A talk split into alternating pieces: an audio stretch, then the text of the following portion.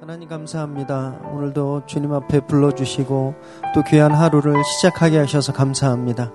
오늘 말씀 가운데 힘을 얻게 하여 주시고 주님을 깊이 만나는 역사가 있게 하여 주옵소서 예수님의 이름으로 기도드립니다. 아멘. 할렐루야. 오늘 참 좋은 아침입니다. 오늘도 주님 앞에 나오신 우리 성도님들께 큰 은혜가 있으시기를 바랍니다. 오늘 함께 나누실 말씀은 고린도후서 6장 1절에서 10절까지 말씀입니다. 저와 한 절씩 교대로 읽으시겠습니다. 우리가 하나님과 함께 일하는 자로서 너희를 권하노니 하나님의 은혜를 헛되이 받지 말라. 이르시되 내가 은혜 베풀 때에 너에게 듣고 구원의 날에 너를 도왔다 하셨으니 보라 지금은 은혜 받을 만한 때요 보라 지금은 구원의 날이로다.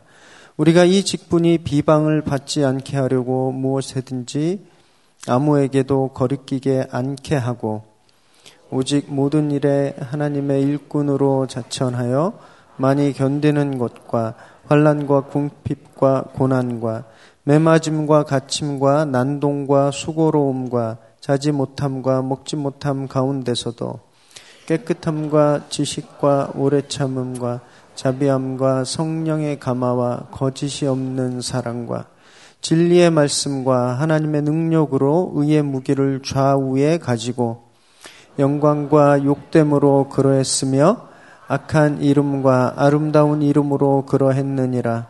우리는 속이는 자 같으나 참되고 무명한 자 같으나 유명한 자요. 죽은 자 같으나 보라 우리가 살아 있고 징계를 받는 자 같으나 죽임을 당하지 아니하고 근심하는 자 같으나 항상 기뻐하고 가난한 자 같으나 많은 사람을 부유하게 하고 아무것도 없는 자 같으나 모든 것을 가진 자로다. 아멘. 오늘 저희들에게 주신 하나님의 말씀입니다. 지난 본문에서 바울 사도는 고린도 교인들에게 예수님을 닮은 화평의 대사가 되라고 굉장히 강한 어조로 강하게 권면했습니다. 예수 그리스도께서 평화의 왕으로 오셨죠. 그래서 하나님과 우리를 화목해 하셨어요. 그런 것처럼 믿는 자들인 우리도 하나님과 화목해야 하고 그리고 세상을 평화롭게 해야 하는 임무가 주어졌기 때문이다라고 말씀하셨습니다. 아, 그런데 가만 보면 그가 어떻게 이렇게 강한 어조로 어, 부탁도 아니고 어, 또는 설득도 아니고 강한 명령조로 아, 이들을 권면할 수 있었을까? 그 이유가 무엇일까? 그것은 바로 오늘 본문에 나와 있는데 그것은 그가 권면할 자격이 있었기 때문이었죠. 우리 1절 말씀을 읽겠습니다. 시작. 우리가 하나님과 함께 일하는 자로서 너희를 권하노니 하나님의 은혜를 헛되이 받지 말라. 그에게 권할 수 있는 자격이 있었다라는 것입니다. 그것이 뭐냐면 바로 내가 하나님의 일을 하는 사람이다라는 거예요. 다른 말로 말하면 하나님의 뜻을 전달하는 자이기 때문에 권면할 수 있는 자격이 있다라는 뜻입니다. 이처럼 권면할 때 자격은 굉장히 중요합니다. 왜냐하면 그것에 권위가 있기 때문이에요. 권위가 없으면 아무 말도 먹히지 않습니다. 아무도 인정해주지 않아요. 오히려 당신이 뭔데 지적하냐 뭐 이렇게 공격을 당하기 쉽죠. 그런데 자격이 있고 권위가 있어도 권면하고 지도하는 건 참 쉽지가 않습니다. 어, 우리 부모들은 자녀를 양육하고 권면하고 지도할 충분한 자격이 있죠. 하지만 집에서 아이들에게 일찍 자라, 숙제해라, 시간 아껴라, 위험한 데 가지 마라, 학교 끝나면 빨리 집에 와라, 막 이렇게 권면하면 어, 우리 자녀들이 우리 부모님들의 그 충분한 자격 때문에 아멘 하고 순종하고 따랐나요? 얼굴엔 불만이 가득해지죠. 그리고 뚱한 표정으로 엄마랑 은 대화가 안 돼. 이렇게 이야기하고 문을 쾅 닫고 방으로 들어가잖아요. 자격이 넘치도록 있어도 권면하는 일은 쉽지가 않습니다. 하물며 교회는 어떨까요? 참 안타까운 경험을 한 적이 있는데 한 번은 저희 교회에 어떤 분이 외부에 기도원 같은 어떤 단체에 정기적으로 굉장히 오랫동안 참석하고 어, 계신 분이 계셨습니다. 그래서 이분을 아, 권면한 적이 있었어요. 제가 그분을 만나기 전에 그 단체 홈페이지에 가서 그 거기 목사님이란 분의 동영상을 자세히 보았습니다. 문제가 정말 많았어요. 아, 제대로 된 가르침이 않았고 특히 구원관, 특히 구원에 대해서 교회가 이야기하는 것과는 다른 이야기를 하고 있었습니다. 아, 그래서 아마 이 조그만 모임이라서 드러나지 않았을 뿐이지 만약에 조금 큰 모임이었다면 어, 분명히 이단으로 정제당했을 그런 모임이었습니다. 아, 그런데 이분이 혼자만 가시는 게 아니었어요. 교회 순원들이나 사역팀들도 이렇게 좀 데리고 가시고 그러셨습니다. 우리 성도님들 다 아시고 계시듯이 저희 교회는 절대적으로 하지 말라고 말씀하는 그러니까 교회가 금지하는 것들이 몇 가지 원칙이 있는데 그 첫 번째는 금전 거래죠. 교인들끼리는 절대 금전 거래하지 마셔라라고 말합니다. 또 외부 집회나 외부 도서는 반드시 교역자의 허락을 교역자에게 양해를 구하고 교역자의 컨펌을 받는 것 그리고 유언비어는 절대 퍼뜨리지 않는 것 이것이 저희 교회가 반드시 지켜야 되는 그런 원칙들이죠. 근데 이 중에 한 가지를 굉장히 심각하게 어기셨어요. 물론 개인적으로 기도원 가실 수도 있고 좋은 외부 집회, 좋은 강사님의 외부 집회도 다니오실 수 있습니다. 하지만 이, 이, 번 경우에는 굉장히 우려가 되는 상황이었습니다. 그래서 기도를 좀 많이 하고 그분을 만나서 아, 굉장히 간곡하게 권면했습니다. 무엇이 잘못되었는지.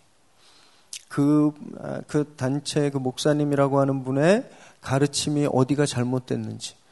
물론 성, 어떤 역사는 나타날 수 있는 것이죠. 그러나 어, 그 부분에 대해서 우리는 그 현상이 중요한 것이 아니라 복음적인가, 복음적이지 않는가가 중요하다. 몇 시간을 이렇게 말씀을 좀 드렸어요. 결국 교회를 안 나오시더라고요.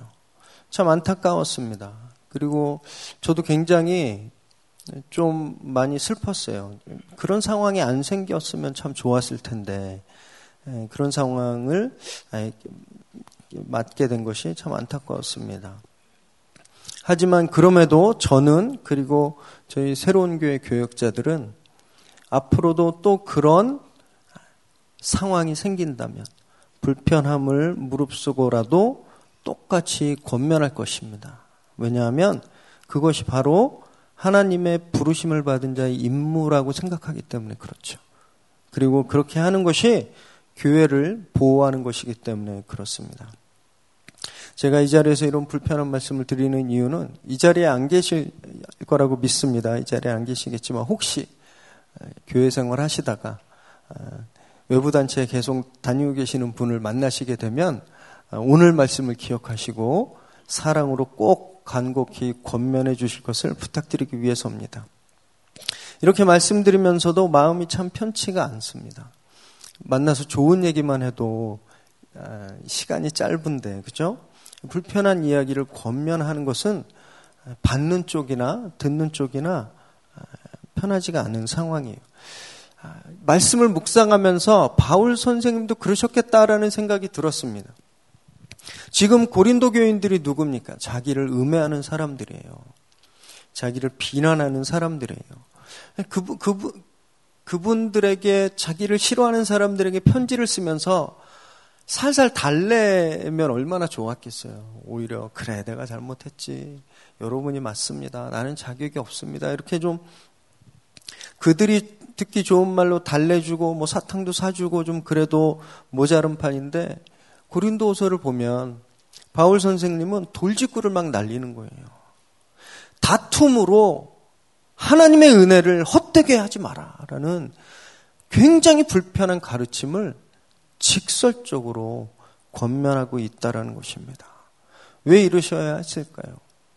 좀 기다리실 수도 있었는데 또는 그들이 좋아하는 말로 살살 달랠 수도 있었는데 왜 바울 사도는 이렇게 급하게 직설적인 권면을 해야 했을까요? 왜냐하면 바로 그렇게 해야 할 때이기 때문이죠. 우리 2절 말씀을 함께 읽겠습니다. 시작. 이르시되 내가 은혜 베풀 때에 너에게 듣고 구원의 날에 너를 도왔다 하셨으니 보라 지금은 은혜 받을 만한 때요 보라 지금은 구원의 날이로다. 지금은 싸울 때가 아니고 은혜 받을 때이기 때문에 그렇다는 겁니다.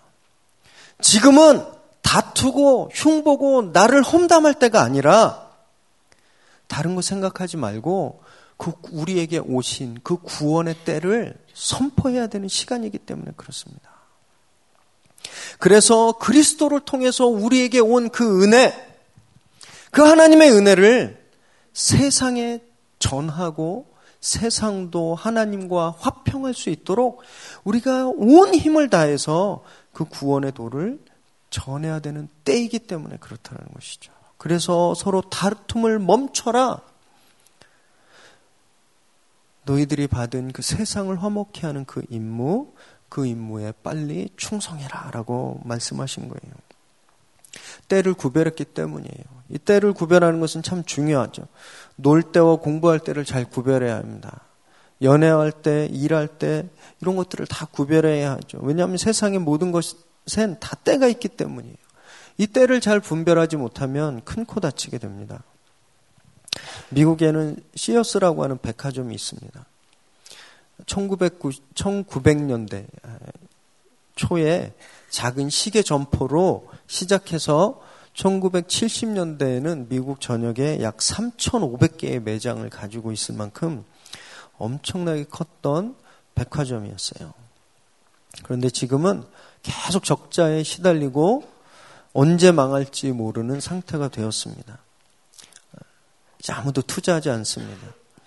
그런데 이 시어스가 단 한 번 위기를 이겨낼 만한 기회가 있었어요.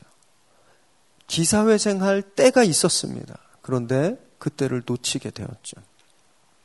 아, 그때는 한참 아, 창고형 매장으로 성공하고 있었던 신흥 유통업체가 있었습니다. 그런데 시어스의 리더들이 이제는 창고형 웨어라우스형 유통은 구식이야. 옛날에 끝났어. 비전이 없어라고 판단을 잘못 내렸죠. 그래서 그 창고용 신흥 유통업체를 인수할 기회를 놓쳐버렸어요. 인수할 때를 놓쳐버렸어요. 그래서 시어스는 지금 거의 망해가고 있죠. 그들이 인수할 뻔한 그 창고용 아, 유통업체가 바로 요즘 아, 최고의 유통업체가 된 코스트코라는 업체입니다. 코스트코. 이처럼 인생이나 사업이나 때를 분별하고 잘 아는 것은 굉장히 중요한 것이죠. 신앙에도 마찬가지입니다. 우리가 지금 무엇을 해야 할 때인지, 내가 지금 어떤 때에 있는지 그것을 아는 것은 너무너무 중요합니다. 만약에 우리가 신앙의 때를 잘 분별하지 못하면 우리는 아, 유대인들과 같은 그런 오류를 범할 수도 있기 때문에 그렇죠. 마가복음 2장 19절에서 20절 말씀을 우리 함께 읽습니다. 시작. 예수께서 그들에게 이르시되 혼인집 손님들이 신랑과 함께 있을 때에 금식할 수 있느냐? 신랑과 함께 있을 동안에는 금식할 수 없느니라. 그러나 신랑을 빼앗긴 날이 이르리니 그날에는 금식할 것이니라. 요한의 제자들과 바리새인의 제자들이 금식하는 절기에 금식하고 있었습니다. 그런데 예수님의 제자들은 막 밥을 먹어요. 그러니까 이들이 아, 주님께 비난하고 있는 거예요. 왜 다른 선생의 제자들은 다른 유대인 리더들은 금식하는데 왜 당신의 제자들은 금식하지 않습니까? 제대로 된 겁니까? 라고 비난을 했습니다. 그러자 예수님이 이렇게 말씀하시는 거예요. 야, 지금이 굶을 때냐? 지금 너희와 같이 있는 사람이 누군데 지금 너희가 이 굶을 때라고 생각하는 것이냐? 라고 말한 겁니다. 신앙의 때, 영적인 때를 우리가 잘 분별하지 못하면 예수님도 몰라보게 될 수 있는 그런 위험이 있다라는 것입니다. 사랑하는 여러분, 지금 어떤 때일까요? 지금은 오늘 본문에서 저희가 읽었던 것처럼 지금은 은혜 받을 때입니다. 이미 은혜의 시대가 우리에게 왔기 때문이죠. 걱정할 때가 아니에요. 근심하고 울고 있을 때가 아닙니다. 지금은 그 은혜를 받을 때인 것이죠. 그렇기 때문에 우리는 은혜 받은 때에 사는 사람으로서 걸림돌이 되지 않고 비방당하지 않도록 노력해야 하죠. 우리 3절 말씀을 함께 읽습니다. 시작. 우리가 이 직분이 비방을 받지 않게 하려고 무엇에든지 아무에게도 거리끼게 않게 하고 은혜 받은 자의 직분 지난주에서 바울 선생님이 말씀하신 그리스도의 대사의 자격 이것이 이 자격이 이 은혜 받은 이 직분이 비난당하지 않도록 그리고 다른 사람들의 걸림돌이 되지 않도록 해야 한다라는 겁니다. 이것이 이 세상에 예수님으로 인해서 은혜가 선포되고 구원이 선포된 때에 우리가 처신해야 할 모습이죠. 서로 다투고 헐뜯어서 그 고린도 시내의 사람들의 조롱거리가 되고 있었던 고린도 교인들처럼 오늘날에도 믿는 우리도 이 세상에 가만 보면 얼마나 많은 걸림돌이 되고 있는지 모릅니다. 한 연예인이 자기는 매일매일 새벽 기도 나간다. 그리고 어머니가 매일 기도한다라고 했던 그 연예인이 성폭행 스캔들이 났어요. 교회가 얼마나 많은 비웃음을 샀는지 모릅니다. 교회 나가서 예배 드리고 있는 모습이 방송에 방영되었던 교회 어떤 큰 대형 교회 중직이었던 정치인이 나중에 비리로 발견되고 법정으로 구속이 되니까 엄청나게 많은 악플들이 달렸습니다. 교회 안에서 성도들끼리 서로 수백 건의 쌍방 소송을 막 일으키자 뉴스에서 그것이 보도가 됐습니다. 여러분 이것이 은혜 받은 자의 임무, 구원받은 자의 임무를 비난받게 만드는 그런 행동들이라는 것이죠. 아예 걸림돌이 아니라 담벼락이 된 그런 비참한 현실들을 우리가 너무나 많이 볼 수 있게 되는 것이죠. 우리는 하나님과 함께 일하는 자의 임무, 은혜 받은 자의 그 직임을 우리는 반드시 회복해야만 할 것입니다. 어떻게 우리가 그것을 회복할 수 있을까요? 우리 4절에서 6절 말씀을 함께 읽습니다. 시작. 오직 모든 일에 하나님의 일꾼으로 자천하여 많이 견디는 것과 환란과 궁핍과 고난과 매맞음과 갇힘과 난동과 수고로움과 자지 못함과 먹지 못함 가운데서도 깨끗함과 지식과 오래 참음과 자비함과 성령의 감화와 거짓이 없는 사랑과 인내해야 된다는 것이에요. 청빈해야 하고 의를 위한 핍박을 넉넉히 받아들이고 성결하고 그리고 이웃을 돌아보고 성령 충만하고 진실한 사랑을 소유하게 될 때 우리가 은혜로운 직분을 받은 자의 모습을 회복할 수 있다는 것입니다. 여러분 오늘 이 4절에서 6절까지 나열한 이 모습이 누구의 모습입니까? 바로 예수 그리스도의 모습이죠. 예수께서 공생애를 통해서 이 세상에서 보여주신 그 모습 그대로 우리가 지금 이 땅에서 살아내야 한다라는 것입니다. 그런데 정말 그렇게 사는 것이 가능할까요? 성경은 가능하다라고 우리에게 말씀하고 계신데 7절 말씀을 읽습니다. 시작. 진리의 말씀과 하나님의 능력으로 의의 무기를 좌우에 가지고 바로 말씀과 성령으로 살 때 우리는 예수님처럼 살 수 있다라는 것입니다. 너무너무 가슴이 떨렸습니다. 왜냐하면 저희 새로운 교회 모토가 바로 말씀과 성령의 교회이기 때문이죠. 우리 힘으로는 아무리 노력해도 단 하루도 그렇게 살 수 없습니다. 오직 말씀과 성령의 능력으로만 우린 그 거룩한 직분을 감당할 수 있기 때문이죠. 7절에서 좌우에 가지고 이 말을 직역하면 왼손과 오른손에 붙들고라는 말입니다. 성, 말씀과 성령을 왼손과 오른손에 붙들고라는 뜻이에요.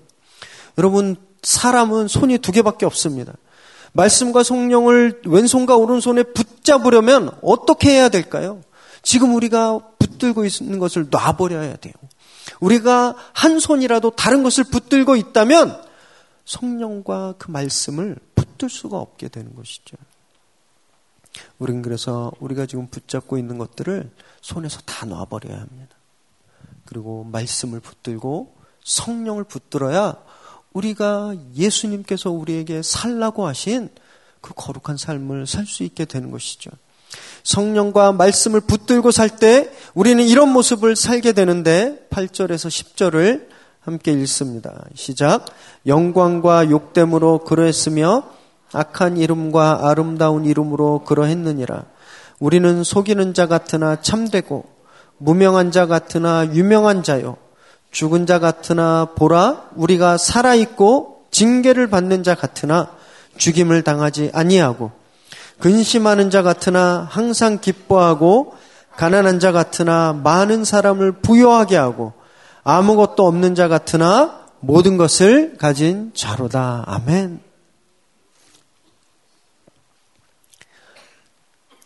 우리가 말씀과 성령을 붙들고 살면 이런 말도 안 되는 삶을 살게 된다라는 거예요.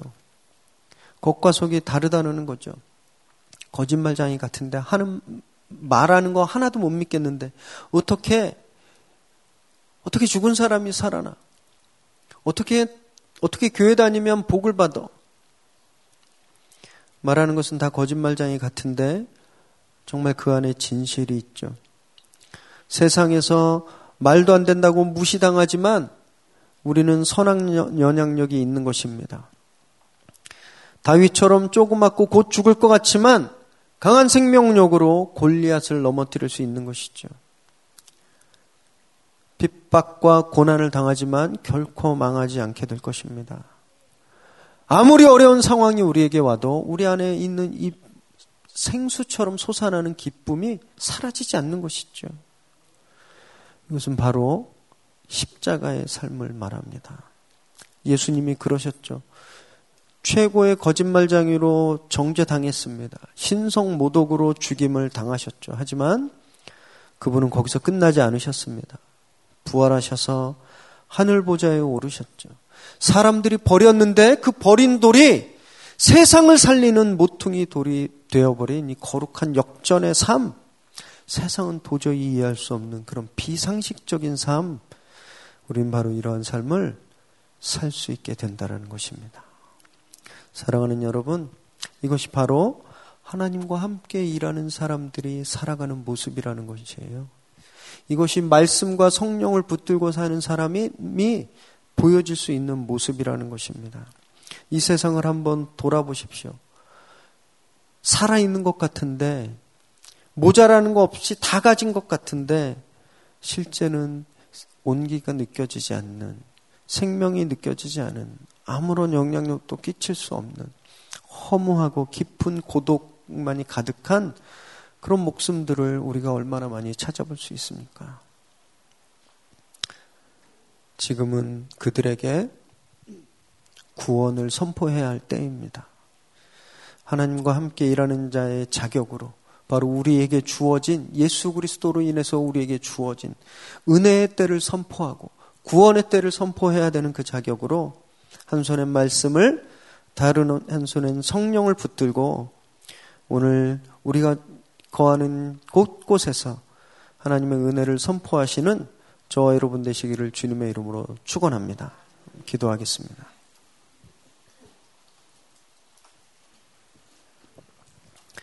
하나님 감사합니다. 저희에게 은혜를 베풀어 주시고 저희에게 구원을 선포하여 주셔서 정말 저희가 예수님을 닮아가는 그런 삶을 살 수 있도록 인도하여 주셔서 감사합니다. 주님 저희가 간절히 원하옵기는 내가 붙들고 싶었던 것들을 다 내려놓고 오직 말씀과 성령을 붙들게 하여 주옵소서. 그래서 내 힘으로가 아니라 그 성령의 능력으로 우리에게 주신 하나님과 함께 일하는 자의 그 거룩한 직분을 잘 감당할 수 있도록 주님 늘 능력으로 채워 주시옵소서. 그래서 우리를 통하여 세상이 우리 가족들이 나와 일하는 동료들이 예수님의 모습을 발견하게 하여 주시고 하나님 우리 삶 가운데 참된 생명이 있음을 그들이 알게 하여 주시옵소서. 오늘 그렇게 직분 맡은 자의 삶을 잘 살아내는 저희들 되게 하여 주옵소서. 예수님의 이름으로 기도드립니다.